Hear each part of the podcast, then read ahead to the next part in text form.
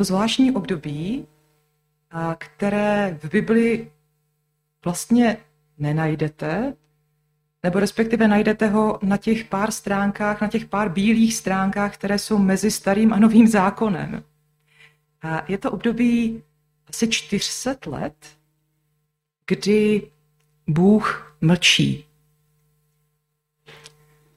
Období mezi starým a novým zákonem, období 400 let mlčení. Přemýšlela jsem nad tím, jaké by to bylo, kdyby 400 let Bůh mlčel. znamená to, že snad přestal svůj lid milovat, že mu na nich přestalo záležet. Znamená to, že je přestal chránit a starat se o ně, že nějak selhala jeho láska, jeho péče. Já si to nemyslím. A my z historie víme, že během toho, toho, tohoto období se, se děli spousta, se děla spousta věcí s tím božím lidem. A víme, že se tam naplnila ta Danielova proroctví o těch různých říších, které se budou střídat jedna za druhou a které a, budou způsobovat to, že boží lid zakusí a, útlak a protivenství. A oni to opravdu zakoušeli. A vystřídali se tam ty velké říše, jako byla ta Mécko-Perská, potom Řecká, a potom přišli Římané a začali okupovat to území Palestiny. A tak kromě těch Danielových proroctví taky víme, že se tam odehrávaly třeba makabejské války, o kterých si můžete přečíst v apokryfních knihách. A nemůžeme říct, že by Bůh nechránil svůj lid, že by nepůsobil v té době, to se říct nedá, ale najednou prostě není žádný další prorok. Není nikdo, kdo by prostě s autoritou mluvil boží slovo.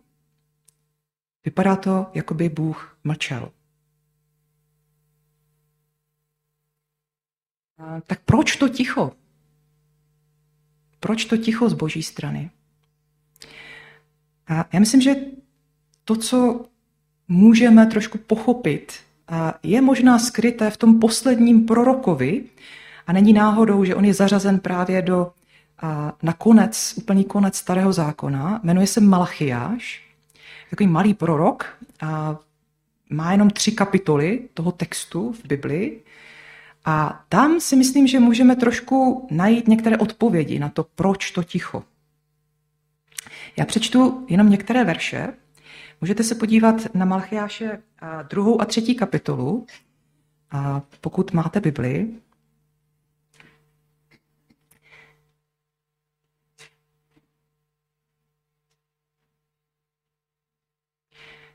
A přečtu verš 2.17.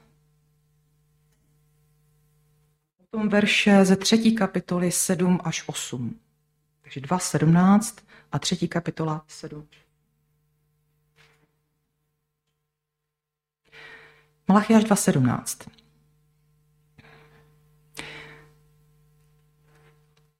Unavujete, a tím se myslí Izrael, tím se myslí boží lid, unavujete hospodina svými slovy.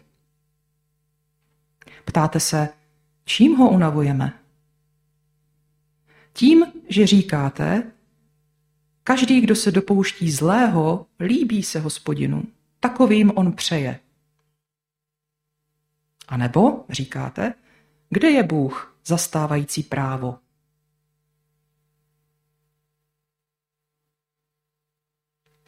A Malachiáš 3, 7 až 8. Už za dnů svých otců jste se odchýlili od mých nařízení a nedbali jste na ně. Navraťte se ke mně a já se navrátím k vám, pravý hospodin zástupů. Ptáte se, jak se máme vrátit? Smí snad člověk okrádat Boha? Vy mě okrádáte. Ptáte se, jak tě okrádáme? Je tam jakýsi, je tam jakýsi dialog, je tam nějaký rozhovor a hospodina s božím lidem. A to, co slyšíme ze strany toho lidu, jsou vlastně neustále jako výmluvy, nebo otázky, ve kterých jsou skryté výmluvy, ve kterých je skrytý vzdor vůči Bohu a ve kterých je skrytá výčitka, možná, jako by se tam Bůh prostě dohadoval se svým lidem v tomhle, v tomhle textu. A je tam to zvláštní, je tam to zvláštní, a, ta zvláštní, ten zvláštní výrok. Vy unavujete Boha svými slovy. Jako by se Bůh mohl unavit. A víme, že Bůh je takový, že se, že, že se nikdy neunaví, že nikdy nespí, že nikdy neodpočívá, že pořád a prostě má energie dost. Ale tady a říká, unavujete mě svými slovy. Jakoby ten vztah mezi hospodinem a Izraelem dospěl do takového bodu, kdy už, kdy už bylo vlastně zbytečné mluvit. Možná to známe ze svých vlastních vztahů. A někdy tak dlouho namáháme někomu něco říkat a vysvětlovat a svůj postoj nebo třeba něco, co se nám nelíbí nebo něco, co nám vadí v tom vztahu, ale ten člověk odmítá slyšet a, a neustále prostě jakoby se spíš vymlouvá nebo, nebo prostě nám to vrací, jakože ale, ale ty děláš taky, taky tohle. A tak a, eh, někdy se dostaneme do té stejné situace, že mlčení začíná být vlastně formou komunikace. Řekneme si, tak tady už prostě nemá cenu mluvit. Já už jsem to řekl tolikrát, tu věc, a nikdy nebyla žádná odezva. A tak budu mlčet. A počkám si, až, až to dojde na té druhé straně. Je to těžká situace v každém vztahu, pokud to nastane. A myslím si, že tady to nastalo. Ale Bůh není jenom unavený, není to jenom, tahle, není to jenom tenhle důvod. Proč mlčí? Proč mlčí 400 let? Proč čeká, až se něco změní, až na té druhé straně bude, budou připravené uši ke slyšení.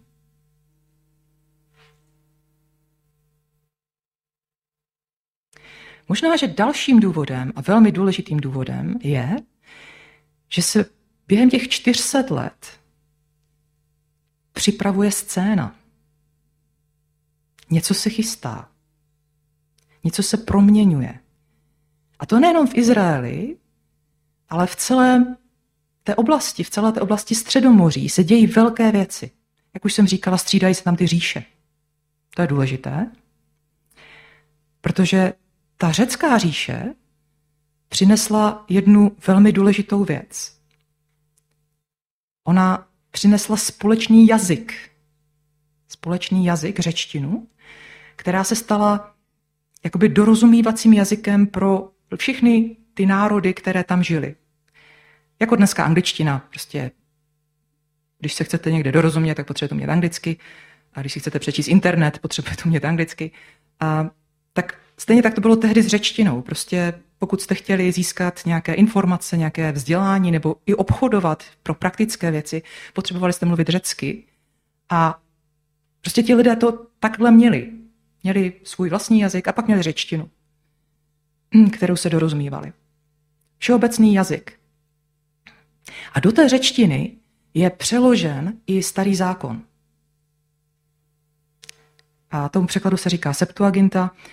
A je to překlad, který potom se stal všeobecně známým. On se rozšířil, protože židé se roz, rozprostřeli z toho Izraele i do jiných zemí a, a oni tam četli ten, ten starý zákon v, řečtině, kromě hebrejštiny, kterou, kterou samozřejmě taky znali.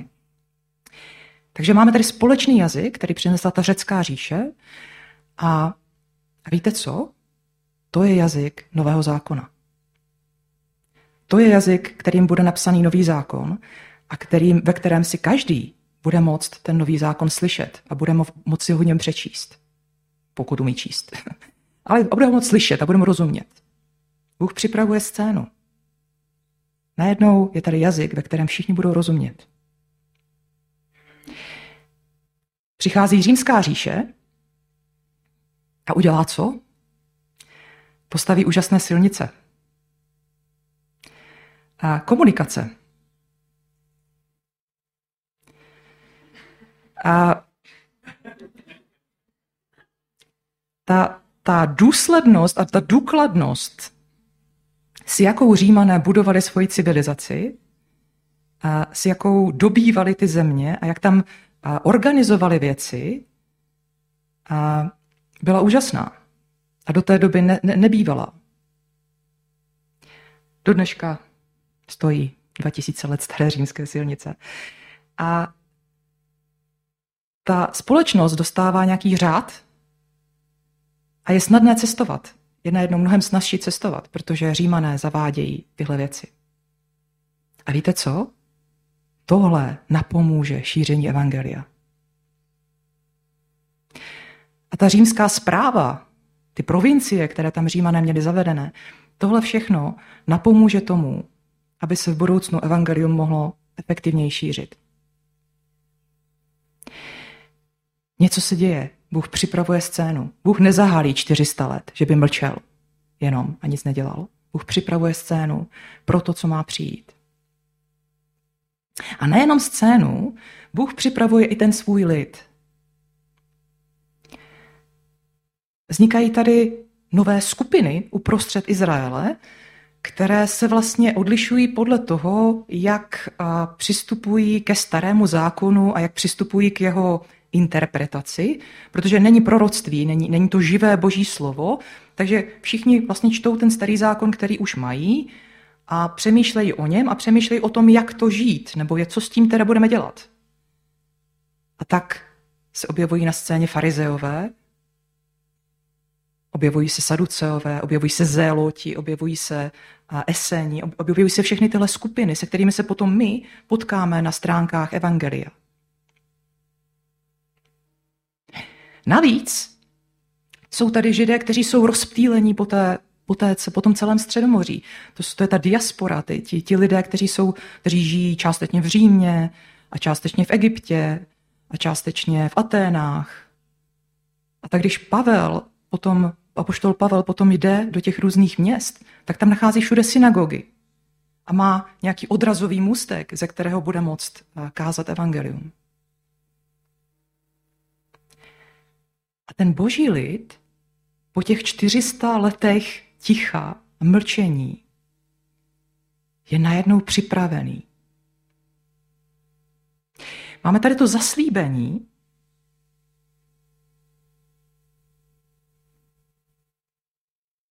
taky zaznívá v Malachiášovi. Malachiáš poslední kapitola je hrozně zajímavá, protože ona opravdu předpovídá to, co nastane za těch pár stránek v tom novém zákoně, na začátku nového zákona. Malachiáš 1 až 2. Malachiáš 3, 1 až 2. Hele, posílám svého posla, aby připravil přede mnou cestu. Vstoupí nenadále do svého chrámu pán, kterého hledáte, posel smlouvy, po němž toužíte.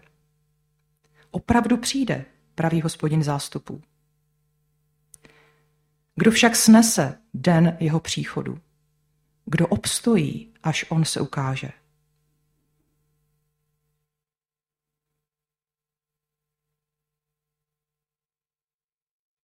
Bude jako oheň taviče, jako louch těch, kdo bělí plátno. Víte, kde se tohle naplnilo? Já jsem si to úplně, úplně jsem se zachvěla, když jsem si to uvědomila.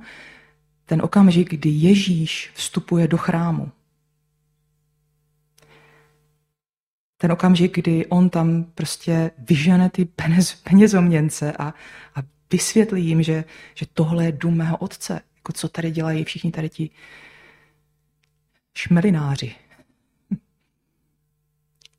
To je ten okamžik, kdy se splní tohle proroctví. Nenadále vstoupí do svého, do svého chrámu pán, kterého hledáte. Um, a je tam ještě další zaslíbení v té stejné kapitole, v kapitole 3, úplně na konci. Hle, posílám k vám proroka Eliáše. Dříve než přijde den hospodinův, veliký a hrozný. On obrátí srdce otců k synům a srdce synů k otcům, abych při svém příchodu nestihl zemi kladbou. Přijde ještě někdo, přijde ještě někdo před tím pánem, před tím mesiášem. A my víme, kdo to byl. My víme, že Ježíš sám potvrdil, že tím Eliášem byl Jan Křtitel, ačkoliv Jan Křtitel se sám za toho Eliáše nepovažoval. Ale byl splněním a tady toho proroctví. A tak když Jan Křtitel vystoupil před Izrael, tak co čteme v Novém zákoně? Že se k němu zbíhali prostě lidé. Najednou oni chtějí slyšet, to je prorok, konečně zase prorok, po 400 letech zase prorok. Tak co nám řekneš, Jane? Co máme dělat? Co od nás Bůh chce? Jak máme žít? Co znamenají ta slova, která jsme tady četli v tom starém zákoně? Jak, jak to teda je? Jaký s ním máme mít vztah? Najednou už ty staré odpovědi nestačí. A ti lidé jsou tak hladoví po něčem novém, po novém slově od Boha. Scéna je připravená a může přijít král, může přijít pán. Tohle je význam těch 400 let ticha. Připravuje se scéna.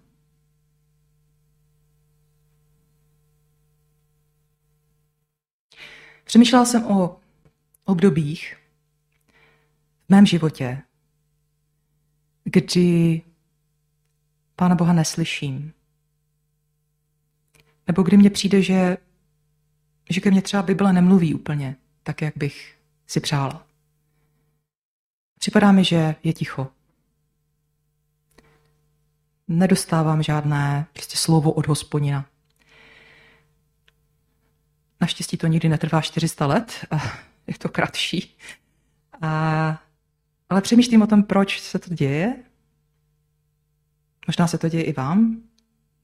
Možná, že se to vám děje právě teď, že si tak připadáte, že je ticho z nějakého důvodu. Tak jsem přemýšlela o tom, proč to tak je. Jako někdy to může být, a u mě to tak bývá, právě proto, že tak jako u, těch, u toho Izraele, a mě pán Bůh třeba něco opakovaně říkal a já jsem to neposlouchala, nebo, nebo jsem to zapomněla jako aplikovat do svého života. Ne, neudělala jsem ty kroky, které jsem měla udělat. A tak uh, on čeká trpělivě, až mi to docvakne a až to udělám. A teprve potom mě může vzít na ten další krok. Já taky nemůžu svým studentům začít vysvětlovat, já nevím, předpřítomný čas, když neumím minulý čas. Prostě musíte počkat, až to a pak teprve můžete pokračovat. Někdy to tak je, u mě. A, a možná je to někdy tak, že Bůh není úplně potichu a že ke mně mluví, ale já už jsem v, to, v té fázi, že, že ty staré odpovědi mi úplně nestačí. Já jsem ve fázi, kdy se potřebuju posunout někam dál. Potřebuju prohloubit svoje, svůj vztah s Bohem. Potřebuju prohloubit to, jak ho znám. Potřebuju něčemu porozumět. Potřebuju přestavět nějak svoji víru. Potřebuju položit na ty dobré základy, na ten, na ten jediný základ, kterým je Pán Ježíš. Potřebuju položit něco nového, něco nového postavit. Možná v téhle situaci někteří z nás jsou. Možná si klademe ty otázky, které měli ti lidé, kteří vyšli poslouchat Jana. Jak mám dál žít? Co mi Bůh chce říct teď pro tuhle chvíli? Jaký k němu mám mít vztah teď? V čem se to má změnit? Co se mu vlastně líbí v mém životě? Co se mu nelíbí? Co ode mě chce? Co mi chce dát? Jaká jsou jeho zaslíbení teď pro mě, teď v tuhle chvíli?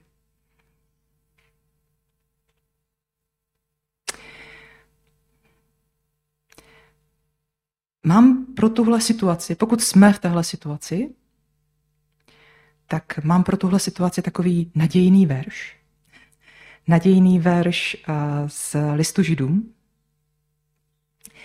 Protože list Židům začíná takovou krásnou, takovým krásným vyhlášením, takovou proklamací, která by nás možná mohla povzbudit. List Židům, první dva verše. Mnohokrát a mnohými způsoby mluvíval Bůh k otcům ústy proroků. V tomto posledním čase k nám promluvil ve svém synu, jehož ustanovil dědicem všeho a skrze něhož stvořil i věky. Jako tenhle verš zapadá i do situace Izraele, těsně před příchodem Pána Ježíše. A tenhle verš zapadá i do mého života. Ano, pán Bůh mluvíval mnoha způsoby a mnoha ústy proroků k Izraeli, ale teď chce promluvit ve svém synu. K nám chce promluvit ke svém synu. Ve svém synu. A stejně tak v mém životě, ano, pán Bůh mluvíval mnoha způsoby a mnoha, skrze mnoho lidí a skrze mnoho věcí mluvil ke mně minulém období. Ale teď chce udělat něco nového. Teď chce promluvit ve svém synu. Teď chce, abych a, jako prohloubila a změnila svůj vztah s Ježíšem, abych ho obnovila, pokud je to potřeba, abych ho posunula tam, kde je to potřeba, na novou úroveň možná. A on chce promluvit ve svém synu, ke mně, znovu, nově.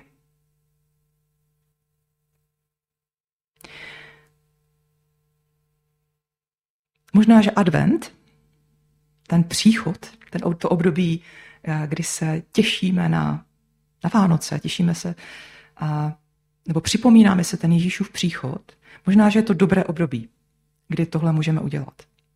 Kdy můžeme znovu nechat, aby Pán Bůh k nám promluvil ve svém synu. Kdo jiný je centrem tady toho období, než, než sám Ježíš. A tak v těch následujících a, zamyšleních, která budeme mít po zbývající adventní neděle, a, se budeme zamýšlet nad tím, kdo vlastně přichází. Kdo je ten, který přichází do, naš, do našeho života. Nejenom, že přišel před dvěma tisíci lety do Izraele, to je pravda, ale dnes je živý a vzkříšený a chce přijít do našeho života. Kdo to je, jaký je, co od nás chce, jaký vztah s námi chce mít, chce ho nějak změnit, chce nám něco dát, chce nám něco zaslíbit, chce nás nějak povzbudit v tom, co teď prožíváme. Pojďme tohle období využít a k, k tomu nechat se oslovit a Pánem Bohem v jeho synu.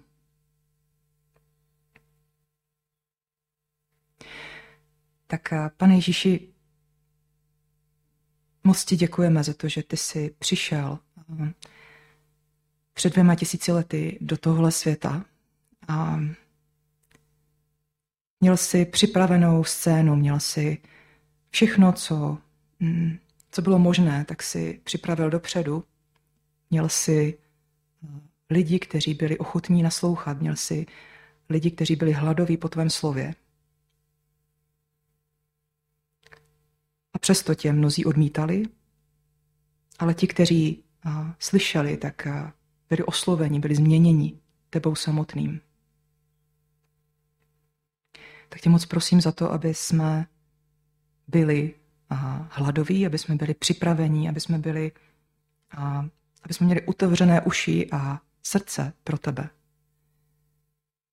Ukazuj nám, jestli je něco, v čem tě máme nově poslechnout. Ukazuj nám, jestli je něco, v čem nás chceš posunout někam dál, v čem chceš změnit ten vztah mezi tebou a námi. Promluv k nám, pane, ve svém synu. A tak moc potom toužíme. Chceme se ti přiblížit. Ve jménu Pána Ježíše. Amen.